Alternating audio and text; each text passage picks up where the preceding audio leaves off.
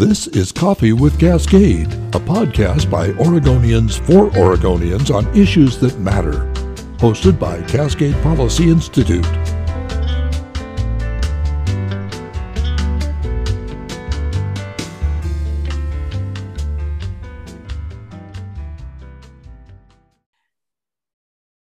Afternoon. On behalf of Cascade Policy Institute, I'd like to welcome you to this special event, Education Freedom in New Hampshire, how education savings accounts are expanding opportunities for K-12 children. I'm Catherine Hickok. I'm Executive Vice President at Cascade Policy Institute. We are a free market public policy organization based in Oregon our mission is to advance public policies that promote individual liberty, personal responsibility, and economic opportunity. School choice and parental choice in education um, and expanding opportunities for all Oregon kids has been central to our mission since uh, 1991. Um, we want to promote options that will empower families to choose the education environment that's best for their children as unique individuals. So I'm really pleased today to, uh, to welcome Kate Baker Demers, who's the executive director of New Hampshire's Children's Scholarship Fund. She's uh, she's a really fantastic advocate for educational choice. And we'd also like to thank Dumas and Vaughan, who are generously sponsoring this event. New Hampshire's Children's Scholarship Fund helps to administer New Hampshire's nationally recognized tax credit scholarship program and its newly implemented education savings account program. Kate is a longtime champion of educational choice and opportunity. She helps families find the best learning environments for their children and supports entrepreneurial parents and educators who want to launch new schools, micro schools, learning pods, homeschooling centers, and more. She's had a front row seat to educational reform in New Hampshire, and I'm just really, really happy to have her here. We met through the Children's Scholarship Fund. She runs the Children's Scholarship Fund of New Hampshire, and I run the Children's Scholarship Fund Oregon. We have very, very similar missions. Uh, we empower lower income children to attend the schools of their parents' choice through private scholarships. So, Kate, I would like to start by asking you about your background, your background as a parent and as an education advocate. How did you get involved in this in the first place? It's it's a kind of funny story. So my first experience was I had a child who was a genius artist, and at the time there weren't very many schools for genius artists, and that made me realize um, that families needed more options in terms of you know additional buildings I was a stay at home mom at that time, and I went out and I got a job. My background is in business. So I went out and got a job doing some bookkeeping for some companies. And every dime that I earned went to pay for this genius artist child's tuition at a school. And I thought to myself, oh man, you know, what about the other people who couldn't do that, right? Who someone who couldn't go out and just get a part-time job that then covered their child's tuition. So that was kind of my first inclination that there needed to be more schools for genius artists and people might need help with money. So then I worked on three schools. I started a private school and two charter schools. I sat as the board chair of a charter school for three Oops. Am I unmuted now? It told me I was muted for a second, but now am I unmuted again? Yes, Great. you're unmuted. So I sat through those awful lotteries where we would have like 30 seats available for kids and hundreds of kids would apply. 30 kids would get the seats and then 70 kids would cry. And I just don't deal well with crying mommies and children. So I thought to myself, who's helping the rest of these kids? At the same time, my friend Jim Forsythe was in the New Hampshire legislature and he showed me this tax credit program. And I thought to myself, okay, first of all, this is kind of weird, right? Somebody gives me money, then I give them a piece of paper that then gives them a credit. I said, you know what? This this sounds cool. If you can get it passed, I will quit my job and start the scholarship fund. At the time, my kids were older and I was running my friend's software company.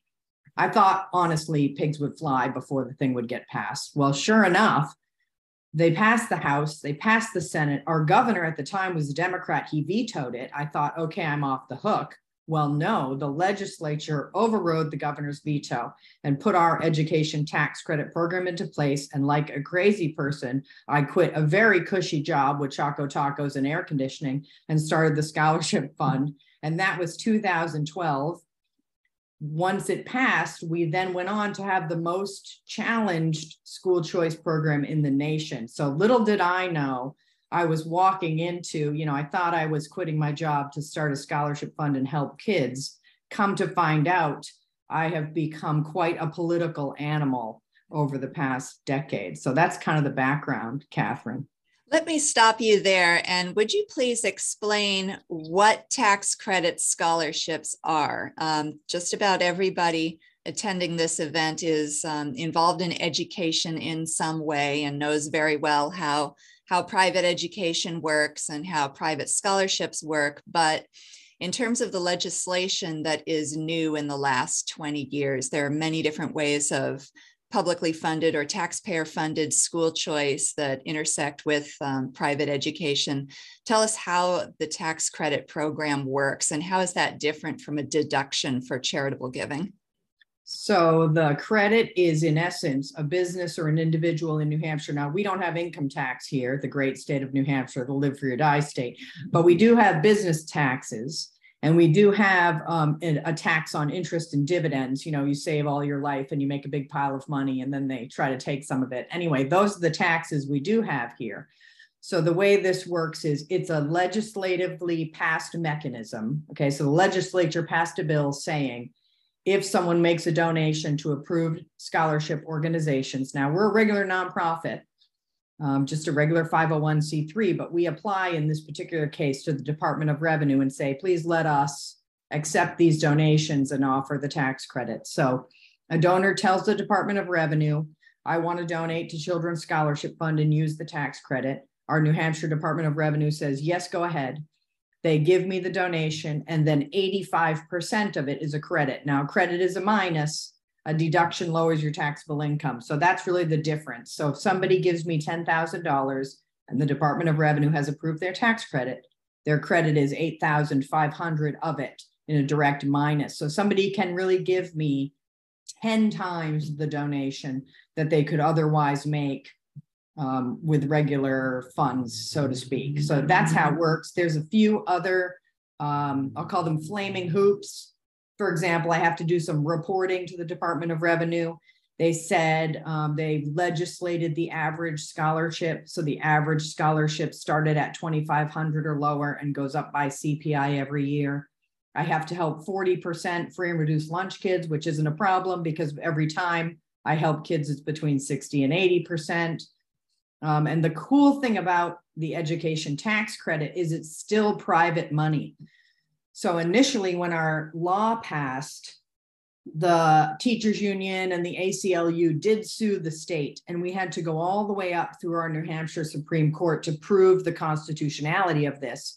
And what the US Supreme Court and our Supreme Court in New Hampshire have said is, in fact, that even if you take a deduction or a tax credit against your tax taxes, it doesn't make it public money. So the money that we're giving in scholarships to families with our education tax credit program is in fact the donor's money, the people who gave that money to me and I'm giving it to families and kids. So the cool thing about that is there really are no strings attached. We do run two programs now in New Hampshire, one with private money and one with public. And there are some of our families in the program who really just want to stay in the private scholarship program because they know that it's private money. And on principle, you know, I'm talking to people visiting a free market think tank. On principle, they say to themselves, you know, I want to just participate in the scholarship fund and not the public money. So that's been a really interesting adventure. But the scholarships have been totally awesome. We went from having 50 kids in the first year to this past year, we helped 1,300 kids with scholarships. So it's been really fun take took a whole decade to get there. But you know i have that little engine that could thing going on so i just stay at it. Did that answer your question catherine? Yes it did. So how did you go from the tax credit scholarships to the education freedom account program? How did that work out politically and how how did the children's scholarship fund bring both of those together so that you're now running what two or three different programs? Two, two programs right now. So so it, it basically worked like this. So first of all, because I have the most challenged program in the nation, I didn't know it at the time, right? You know, when you start something, you're better off sometimes not knowing, right? In this case, I was better off not knowing what, what was going to happen. But they've they tried to repeal the education tax credit six times. And again, we went all the way through those court battles. So every year, because they would put in bills to, to gut or try to eliminate the program, I would go to the legislature, Catherine, and I would bring families and you know, say this is why this program is important. This is why you should leave it in place. And so I'd been visiting there in essence, making sure they didn't wreck the program, you know, from 2012 all the way to 2018. In 2018, we did put a bill in for an education savings account that ended up not passing, but that was a really good discussion at the time.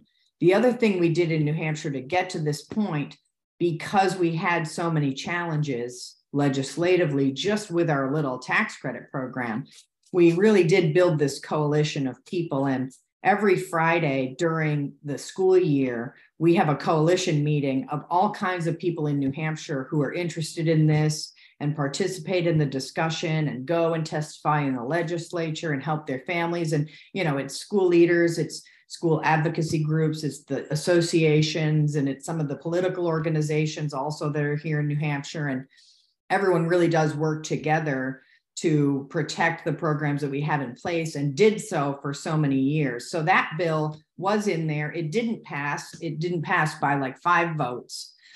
But then you'll remember the next legislative session was was COVID and the shutdowns. And when that happened, um, we helped 626 kids with scholarships. That's how much money we raised. And th- this is that um, fall when you know the schools had just shut down the prior spring. And then there was 800 children on our wait list who we couldn't help. And at that point, um, in my mind, I was just thinking like these families need something immediately, right? It was families who had no access to a tutor. They couldn't um, go to schools that were open. So our private schools were open while our public schools were closed. And so I had people that worked in the grocery store calling and saying, you know, I've got to go work in the grocery store, could be able to, you know, feed my family, but my child's school is closed. I just need them to go to a school that's open. I remember a mom calling me saying, my child is doing remote learning. And I just figured out he can't read uh, he was a fourth grader. And so when you realize your fourth grader can't read, you know, you want to send them to a different school right away. And so there was a lot of that going on. So I shared that information with the New Hampshire legislature. I said, look at these families need emergency relief right now. And that's when they put in the education freedom account bill. And then it did pass that session. So that's really how we got here. Kind of amazing. Tell us about education freedom accounts. Sometimes education savings accounts are confused with 529 college plans. People don't realize that it is not the family saving their own money, that it's a portion of the usually the state spending that's allocated per child in the public system.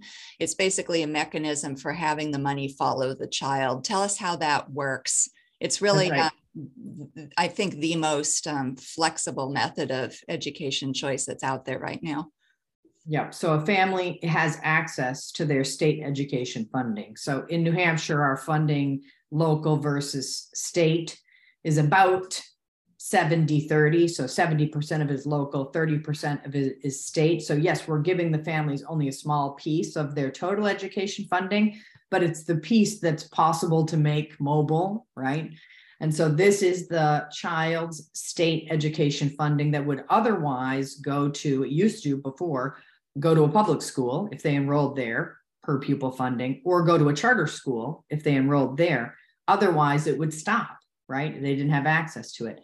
Now the families can get access to it um, in a digital wallet that looks a lot like you might imagine a health savings account. The best way to describe it is it kind of looks like Amazon meets PayPal. Um, it's a platform we use that the families could then access the money and say, I want to pay this provider and that tutor. I want to buy these notebooks and that computer. Um, and my team pre-approves everything, so nothing goes out until we say it's it's allowable. But we do have, I think, the broadest allowable expense categories in the entire nation. Again, welcome to the live free or die state, right? but you can use this account to pay private school. You can pay public schools. We've had some families use it to go to out of district public schools. You know, you might have a STEM program in another town that you're interested in. You want to pay tuition to your neighboring public school to take AP classes, to pay for tutors. It's been totally amazing. So, that again is that child's state education funding. Now the family is directing it and saying, This is where I want that funding to go and I want to pay this provider and that provider. And then we've just been managing the entire logistics of it. It was quite an adventure and undertaking to get that running well, but it's running well now. And there's 3,110 children in that program also. So really. Yeah, yeah, the technology has allowed programs like yours to do some amazing things. And I think that um, oftentimes people are not aware that a digital wallet exists. It, couldn't it do it without that. It. Tell us, yeah. um, tell us how the digital wallet works for those yeah. who uh, have not encountered that idea before. And also, I know that you have really worked hard to keep this as flexible as possible for families.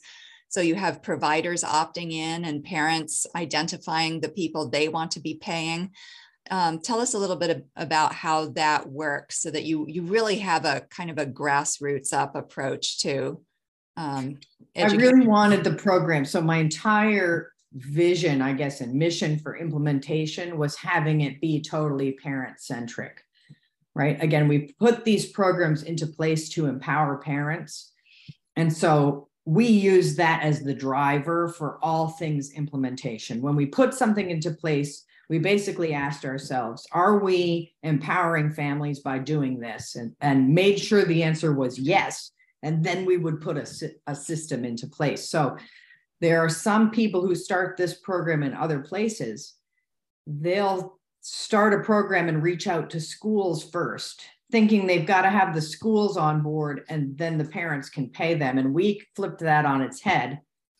We did all our outreach to parents first and then we had the parents push all the providers into the system. So, in essence, a family can say, This is the tutor I use for my child's dyslexia, and I want to pay my tutor with my education freedom account.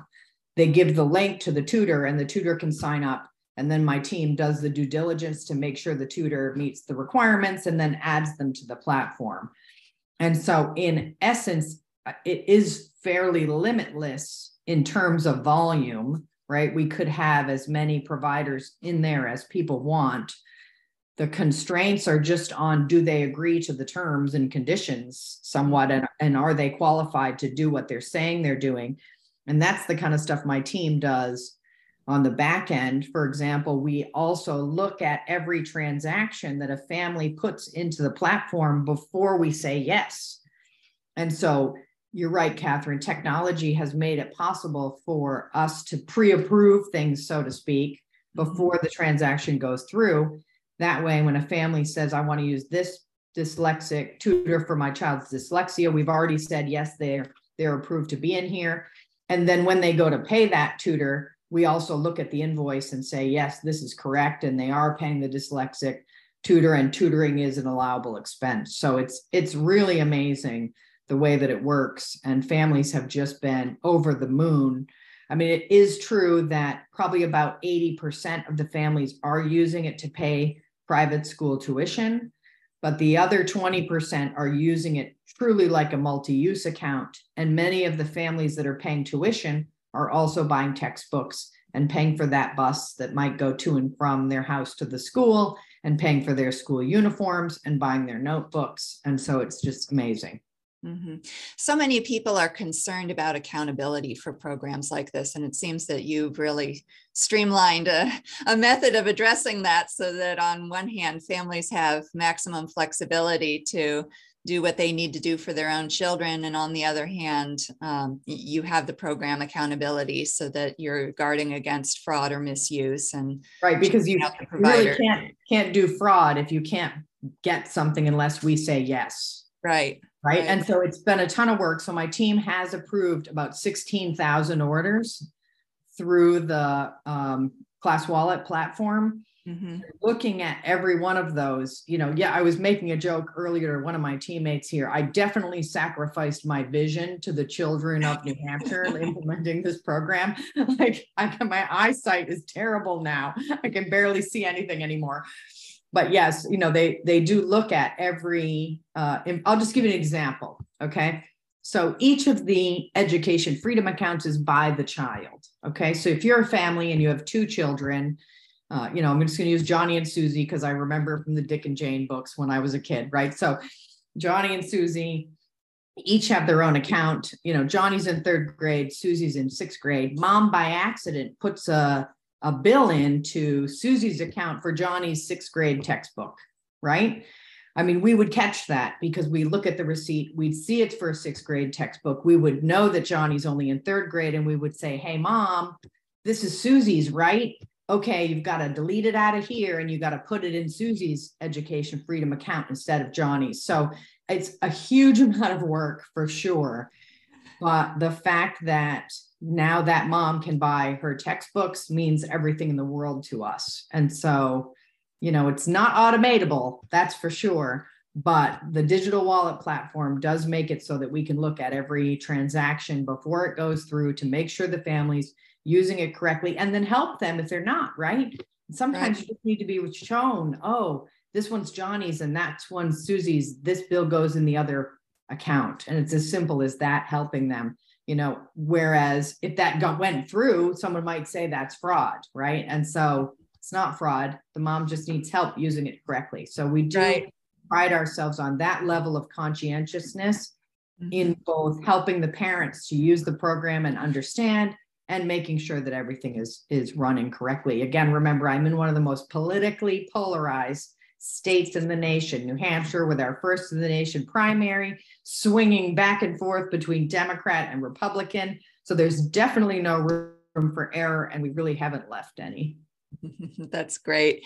What what have you learned observing all of this? Because you you see what parents want and what choices they're making, and when they have the cash to spend in the way that they think is best for their children as individuals. What has that shown you about what goes on in education? Well, I first the thing that I noticed right out of the gate when we started approving orders is low income families did not have access to technology like I thought they did. Okay, I thought schools and and um, you know people were were making sure kids had iPads or making sure kids had Chromebooks. And that really was not the case. So many, many of our families did right out of the gate use their education freedom accounts to get technology. They also didn't have internet. And, and my state, like your state, has some real rural pockets. Mm-hmm. And so not only did kids not have, you know, a Chromebook or a laptop or an iPad, many of them didn't have internet and they can use the education freedom account for a hotspot if they need that on the device. We can't pay for household internet because, again, that would be for the whole family, not just the kid, but we can pay for a hotspot. And so that was the thing that was really apparent to me right out of the gate. You know, I, I hate to say that from my middle class, you know, ivory tower, I did not know that that was a real challenge for our families.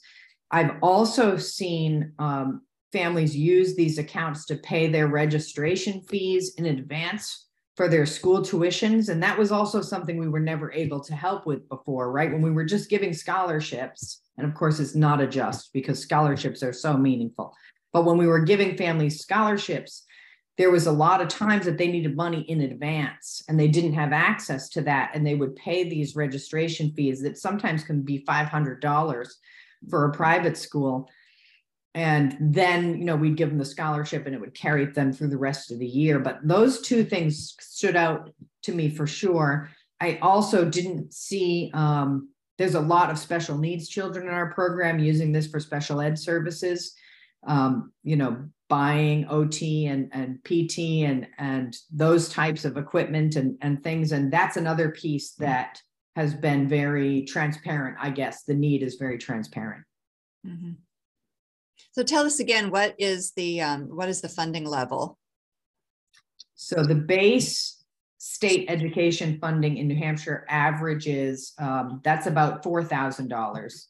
It's like thirty nine hundred, and then there's this differentiated aid they pile on top for different demographics. The average is about four thousand six hundred. There's one other kind of fun thing about our New Hampshire program that I don't think anyone else does in the nation is um, we can stack our scholarship and our education freedom account. And so we already allowed homeschoolers in our tax credit scholarship program, which was revolutionary at the time. We had one of the first school choice programs in the nation that included homeschoolers. Now we have an education freedom account for those kids and can also give them a scholarship on top of it. So for some of the families that are low income, they get more money in their education freedom account. We also give them a larger scholarship. They're ranging between, you know, $3,000 is the low on the education freedom account, but sometimes with both, we're getting families close to $10,000. So if you're a low income family and say you want to go to a private high school and private Catholic schools, for example, in New Hampshire, about 14,000 and you might be able to get 10 of it using our two programs. So I think that's extremely meaningful and impactful. And it's just, you know, almost mind blowing, right? Beyond my wildest dreams now, I'll, I'll be honest. This whole thing is beyond my wildest dreams. So do you find then that the funding level is meaningful for lower income families? Are they able to make that I've difference? always thought that. I've always thought that, Catherine. Even when I was giving $2,500 scholarships, it was meaningful because you know the schools would step up to the plate and give those families also school financial aid. You know other people would help grandparents would help. So i don't think dollars make it meaningful or not right? Because you're giving the parent just the opportunity to make more choices. And i think anytime you're putting them in the driver's seat mm-hmm. and giving them opportunities and choices that that's really the way to go. So i find it all meaningful but i also would be happy like helping two kids as happy helping two kids as i am helping 4000 kids. And so you know i don't yeah. it's all meaningful to me. Yes if you give a family a scholarship even if it's a thousand dollars i mean that's that's meaningful. So you know yeah yeah. Our Children's Scholarship Fund Oregon program is helping uh, close to 100 students this year, which is um, the largest our program has been in a long time. And our scholarship cap is 2,000 per child per year. And we also find that the schools are usually awarding a substantial amount of financial aid scholarships. Um, and then the parents are are putting in their portion of tuition. So it's really it's at least a three-way partnership the the parent the school and the children's scholarship fund. And it's uh, we find that to be a, a, really powerful connection that is making a huge difference for the kids we're able to help.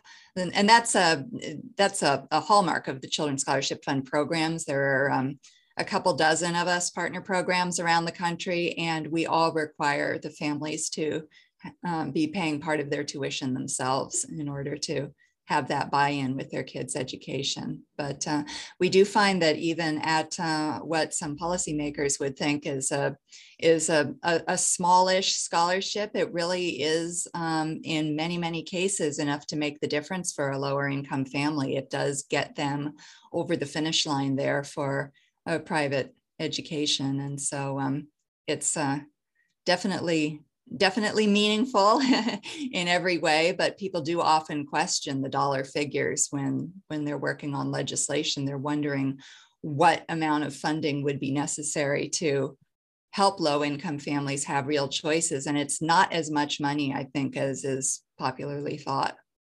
And that's why we went with the stackable option in new hampshire because the only money that we could make follow the child was that state education funding because remember most of our education funding is local and there wouldn't be a way there isn't even a mechanism to collect that money and so yeah. it wasn't even it wasn't feasible to even make that part of the discussion and the state money right average 4600 is still pretty low and so that's why we made it stackable with the scholarship that way for families that need more help we can give them more help by giving them a scholarship in addition to their education freedom account. And so I think that's meaningful. The other thing that the legislature did in New Hampshire that I thought was really fun is the scholarship program that we've been running this whole time is income limit, you know, litmus tests. You have to be 300% of the poverty line or below to stay in the program and to get in the program.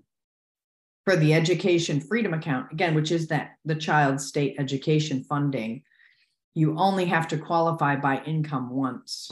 Mm. And then once you're in, you stay in. And I thought that was a level of awareness from our legislature that was pleasantly surprising, right? Because the challenge is when you're using income limits, right? And you go $1 over the income limit, it doesn't mean you don't need the scholarship exactly or the education freedom account, right? It just means you're doing better.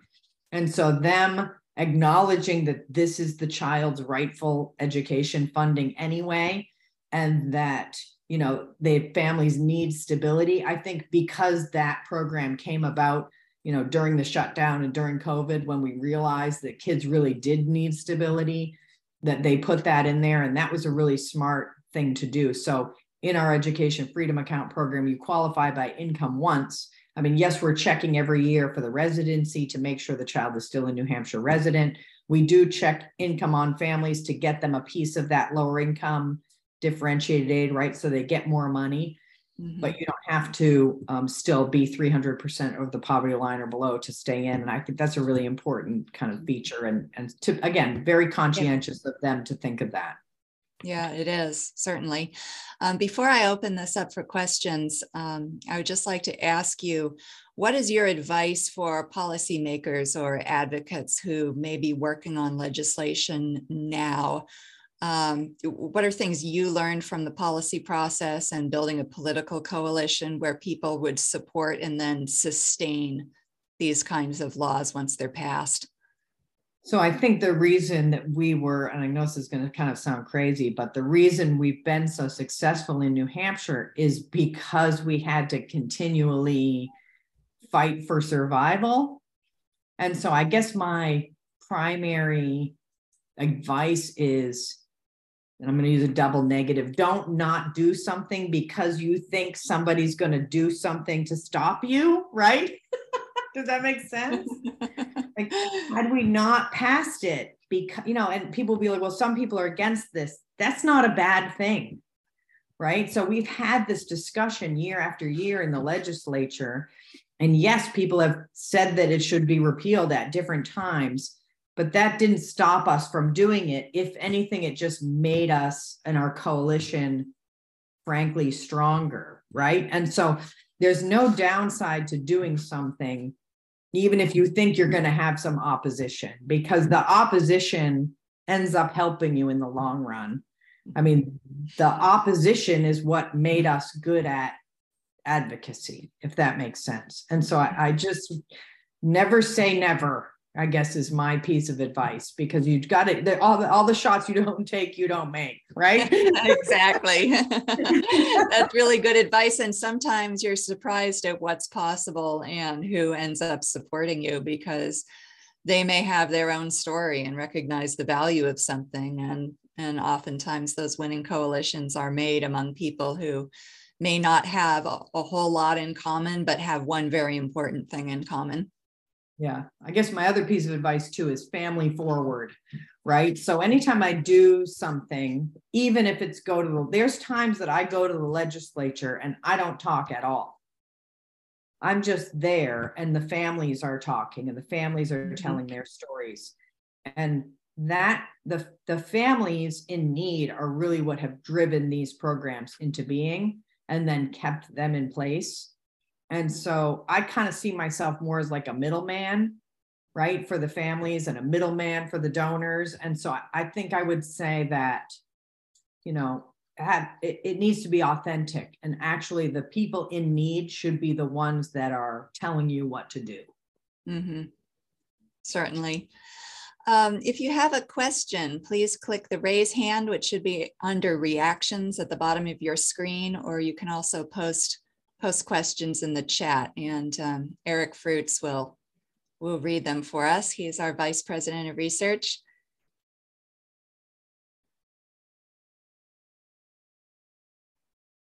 I see Herb. Hey, we've got Herb Gray. Looks like he has his hand up. Um, I've really enjoyed your presentation, Kate. Um, I take an interest in things here in Oregon. I assume your life got better after the Supreme Court decided Carson versus Makin and the Espinoza case from Montana. Uh, what I'm curious about is what's changed minds and hearts among the people of New Hampshire. Great question. So it's interesting, Herb. The Supreme Court, the the Espinoza decision and Carson Makin, funny enough, didn't really change very much here in New Hampshire. We already knew that was our joke, our running joke in New Hampshire. So when those Supreme Court cases came, um, our legislature and our programs were already running like that. And so I had people write to me, you know, oh, you've been right all along, you know, stinkers. So so we were already operating like that, knowing that it was constitutional and telling everyone it was constitutional. It made it so that when we passed our education freedom account, no one sued us, which was great for sure. Um, the thing I think that changed hearts and minds is two two pieces.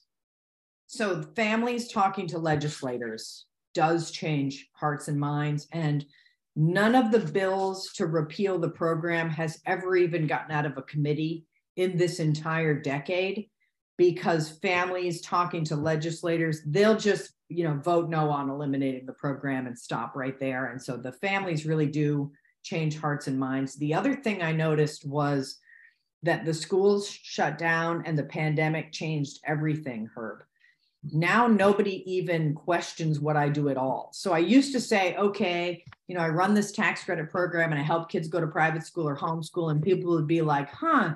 And they'd be a little, you know, wonder, okay, is that weird? Okay, well, that's out of the box, or, you know, oh, it's for alternative ed. Now everybody understands it unilaterally without question. When I say I help kids go to private school or homeschool or get resources or tutoring, they're like, right on great. so I think that that the pandemic changed really the whole discussion around education for sure. And that's definitely palpable to me in New Hampshire.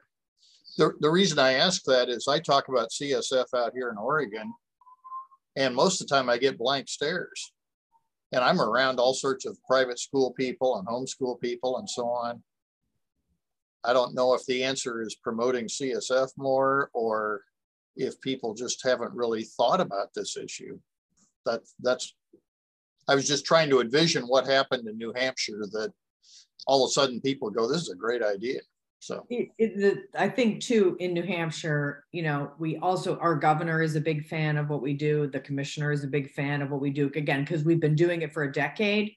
Over a decade, we've built up to the point where now people understand it they not everyone knows we exist of course still to this day but they don't wonder why you would give a scholarship to a kid to do something other than their geographically assigned school. Like everyone understands that now. And so i would just encourage you herb to just never stop talking. As you can see i go on and on and on and on and on. Never never stop talking about it because that really is just what it takes to get out. I mean i know i've basically done it one person at a time through the entire state. I mean, New Hampshire's a little smaller than Oregon, but that's beside the point. Has your tax credit scholarship program helped with awareness in that way? Because you you are building relationships with business owners. Absolutely. Yes. Yeah. And people are still confused about which is which. In my experience, the families are confused. Still, people don't understand which is which. They just say, like, um, I have children's scholarship fund. That's what the families will say. And they so it's kind of like Band-Aid. Now I'm kind of like Band-Aid in New Hampshire. They don't know if they have an education freedom account or they have a scholarship. They'll say, I have the CSF.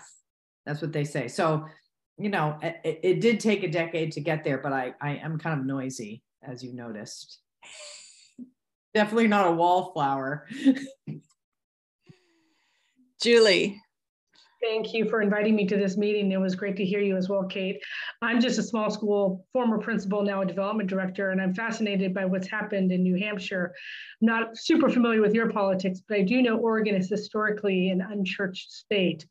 back 100 years of you know not wanting anything that has to do with the possibility of funding catholic schools or you know private schools is that something that new hampshire had to deal with historically oh, sure. or is actually, that just our particular battle so julie based on the data actually we have a less religious state than you do surprising so new hampshire is the most non-religious state in the entire nation mm-hmm. so it is important several factors played into this on that front. So people do understand now that families should be able to have a, a values-based education, that, you know, an education for their kids that matches with their values. And saying that is allowed now, it seems like kind of universally. Mm-hmm. But one of the important pieces to our success is that we help kids in any, like I described, education environment in the whole state. And so you really can't say to me, you only do this, you only help Christian schools, you only help cat, you only do this, because we've always, and from right out of the gate, had kids in any kind of school that you can think of. The other thing I've done is when people try to push me into that bucket, I tell them you can't do that because if you're singling out schools and families based on their religious views, that looks a lot like discrimination, and none of us want to go there. And so sometimes I go to legislature and they'll say, Well, can you give us a list of all the religious schools? And I say, No, I just have a list of all the schools because singling a school out based on their you know religious views or flavors could look an awful like a lot like discrimination and we don't really want to go there do we you know representative whoever, right?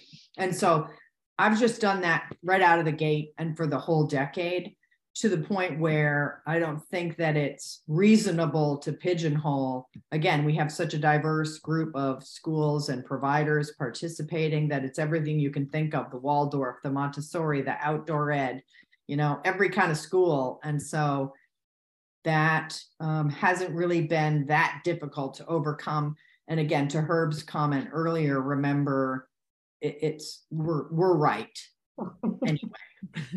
Thank you I mean, i'm not discriminating against people now nor will i ever. Right? That's it. Full stop.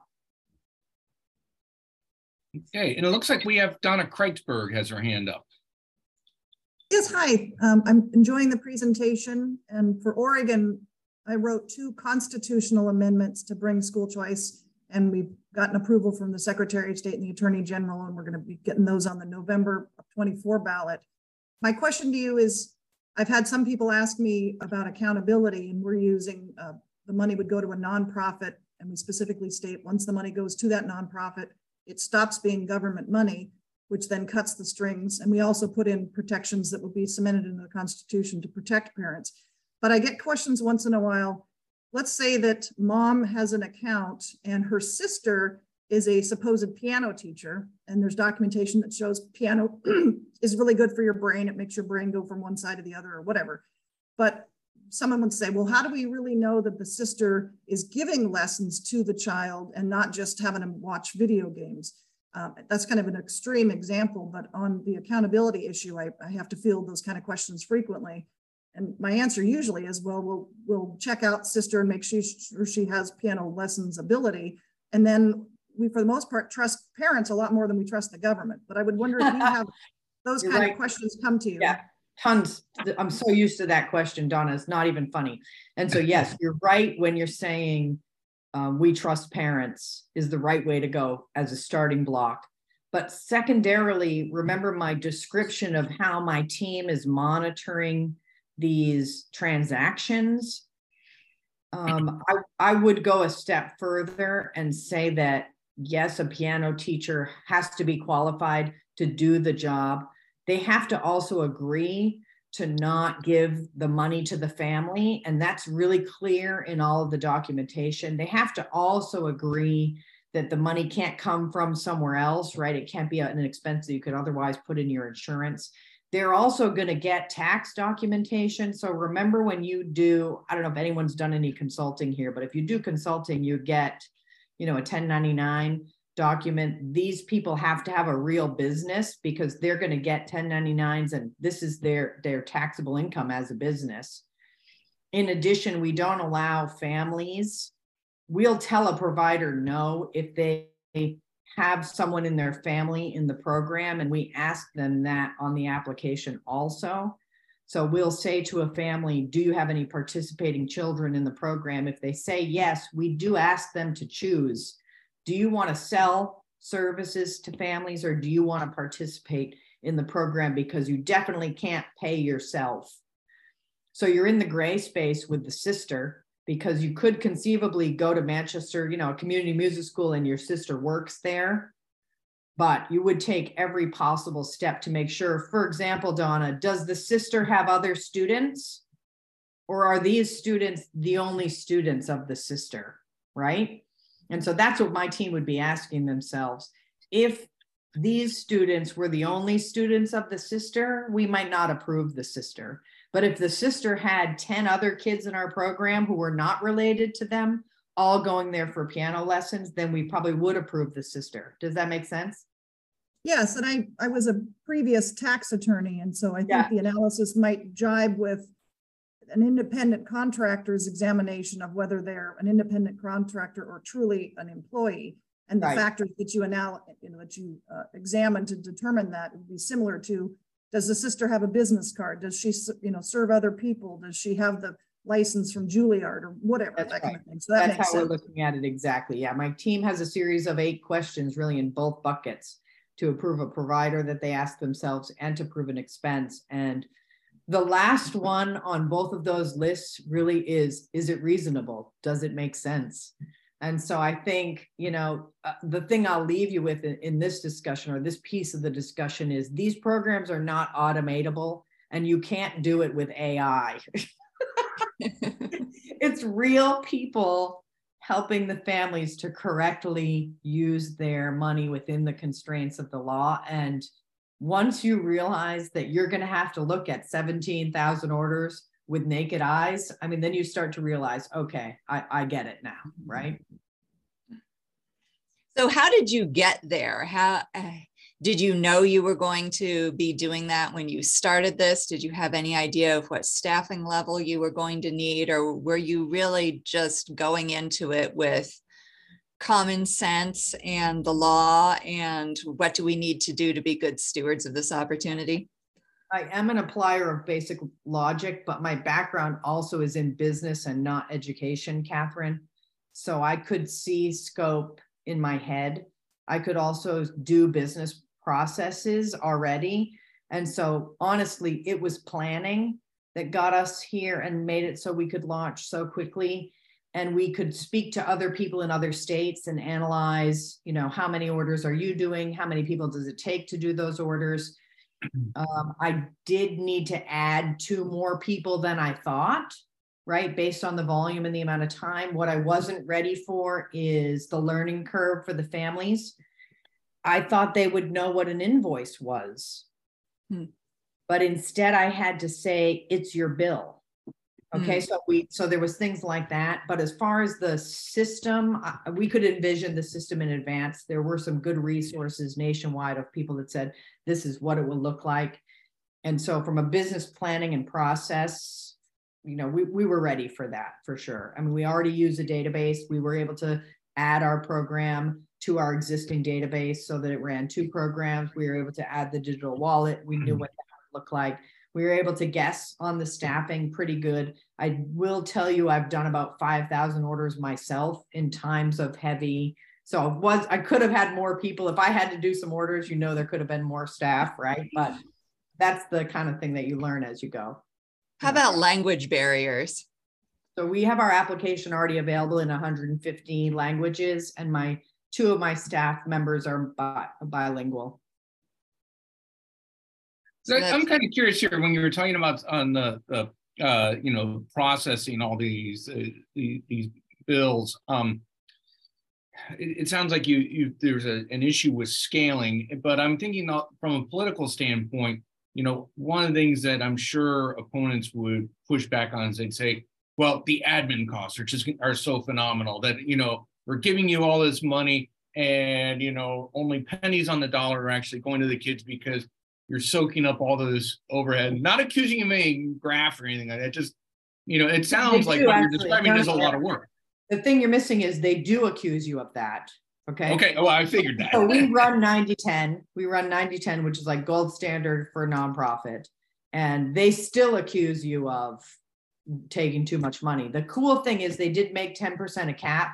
So if we can run more efficient, we can give more money to the families. And as you know, that's our entire motivation anyway. So the way the program functions, we are motivated to run it more efficient and give the families more money. But yes, we run 90 10. And during the startup phase, honestly, we needed every dime of that 10% and fundraise for some of the startup costs because it didn't even quite cover it. Over time, I think we'll be able to lessen our administrative costs and raise the amount of money that we give families. But as a standard, I mean, 10% is gold standard for nonprofits anyway. So it's it is. So that's really good. So I mean, so you're saying you can you can or you will hit that 10%. Oh no, 10% the max. We're already under that. Oh, you are? Okay. Wow. Because it sounds like a lot of work. That's what I was asking. Oh, it's a ton of work. Okay. We're mean fighting machine. I mean, there's no moss growing on us. I mean, we're clawing through it every day. I mean, my poor team, you know, keeping up with me, you know? Yeah. Well, I remember when I met you, it was you. I was by myself. It, it was yeah. you in a scholarship program. And yeah. And now there's seven of us here in New Hampshire. And then remember our um the approving our tax, you know, the tax piece of it, approving the awards is the program team in Children's Scholarship Fund National. Mm-hmm. So we scaled really smart, Eric, is what I can tell you. We scaled it really smart. It definitely still requires people looking at things. It's scalable probably to about five or 10,000 kids. And then I'm going to have to start to adapt differently. But maybe by the time I get there, I'll see some ways to be even more efficient or automate some of it. But I think first and foremost, the fact that I did everything first and then was able to farm those jobs out kind of made it so that we could compartmentalize, if that makes sense from a business yeah. I would encourage everyone also to go to your website, the New Hampshire Children's Scholarship Fund website, because there are sections there for the tax credit scholarships and for the education freedom accounts and the handbooks that you have there and the frequently asked questions really explain very well how those programs work, how, how families apply, uh, what kinds of expenses can be approved, and so it, there's there's a lot there that explains in detail the logistics of how it works, the guardrails you have, the approval processes, and really the um, uh, the flexibility for the families. You're really empowering families while keeping it all very straightforward. Um, it's it's just you know, what you've done. I think is extraordinary, and it's wonderful that it's all right there so that people can can I made that, Catherine, so people could steal it that are starting other programs. I was like, just go to the website, take it, use the handbook, you know? I don't need, nobody needs to reinvent the wheel, you know? Just take my stuff and put your name on it. Have a good day, you know? it looks like Donna has her hand up. Uh, did you have another question, Donna? Yeah, I was just wondering what the strength of teachers unions are in New Hampshire. Oh how much I of mean, a force crazy. are they? It's the first in the nation primary state. And we have tons of media here all the time. I mean, they have huge budgets. There's, you know, five different union groups. I mean, they're totally way, I mean, every, every, they, they hold all the cards, Donna. So yes, it's like a David and Goliath thing every day.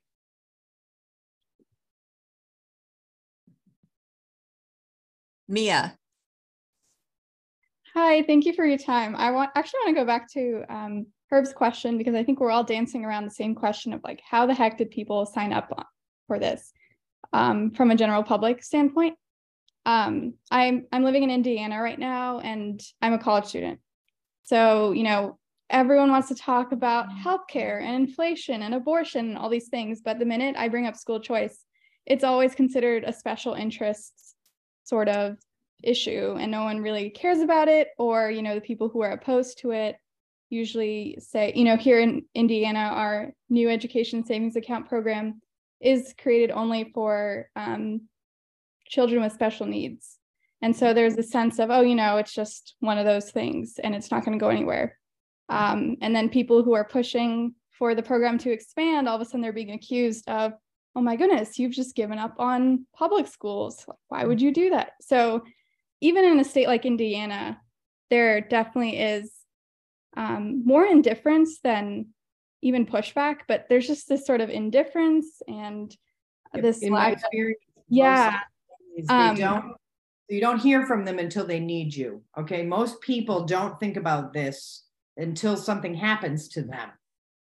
Okay. So you go through your daily life, and yes, you're not thinking about education, right? You probably put your kid on the bus, they go to the same school you went to when you were a kid, right? You're not thinking about education policy. You're not thinking about education until something happens to you, right? Until your child is bullied, then you're calling me. Until you realize your first first grader can't read, then you're calling me. Until you realize, right, that that kind of thing.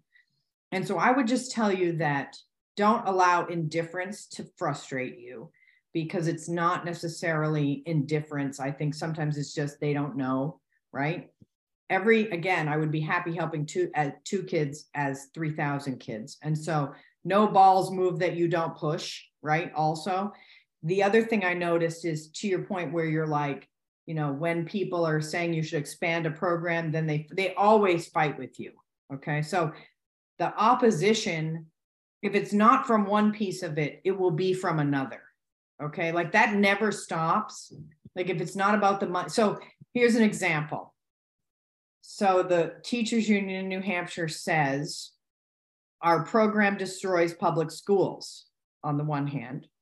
Then they'll also say in the news that not enough of the children in the program came from public schools. So it costs too much. Okay. So there's just saying the same right? I mean, either you want the kids to come to public school or you don't. You can't have it both ways, right? So those types of arguments are really political and it doesn't really have anything to do with basic logic. So just stick to basic logic and talk about families and kids and don't worry about people that are indifferent. They'll get it eventually, you know? Thank you. I think we have time for one more question before the top of the hour. Herb? So I was just going to make a comment that um, part of what's critical about the, both the Carson and versus Makin case and the Espinoza case is there was a big fight over whose money is it. And if it's private money, it opens up the door to say, how many of you out there would like to give money to what you care about rather than to the government? Correct. A lot of people give us, a lot of donor, donors come for that. They don't want to pay tax. Who wants to pay tax anyway? Right. Well, and the other thing is that most people in Oregon aren't even familiar with the Oregon political tax credit, which is, and I tell people, okay, you either hand the money to the governor or you hand the money to who you want. So it seems to me there's a lot of opportunities here for messaging. Uh, you know, to, to Mia's point, where we, we say, you have an option here. And once you give, you're not giving to a particular family, you're giving to help kids. So the TV stations around here run toy drives and food drives and everything like that. And everybody thinks that's a great idea. Why not do that with education?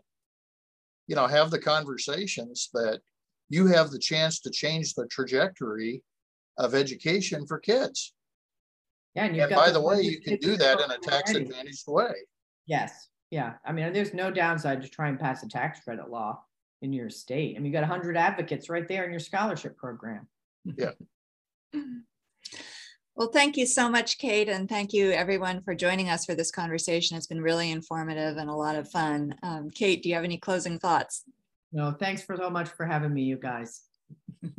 well, keep up the good work in New Hampshire. We'll be following your program, and I hope you follow our work out here too. Thanks for coming, Kate.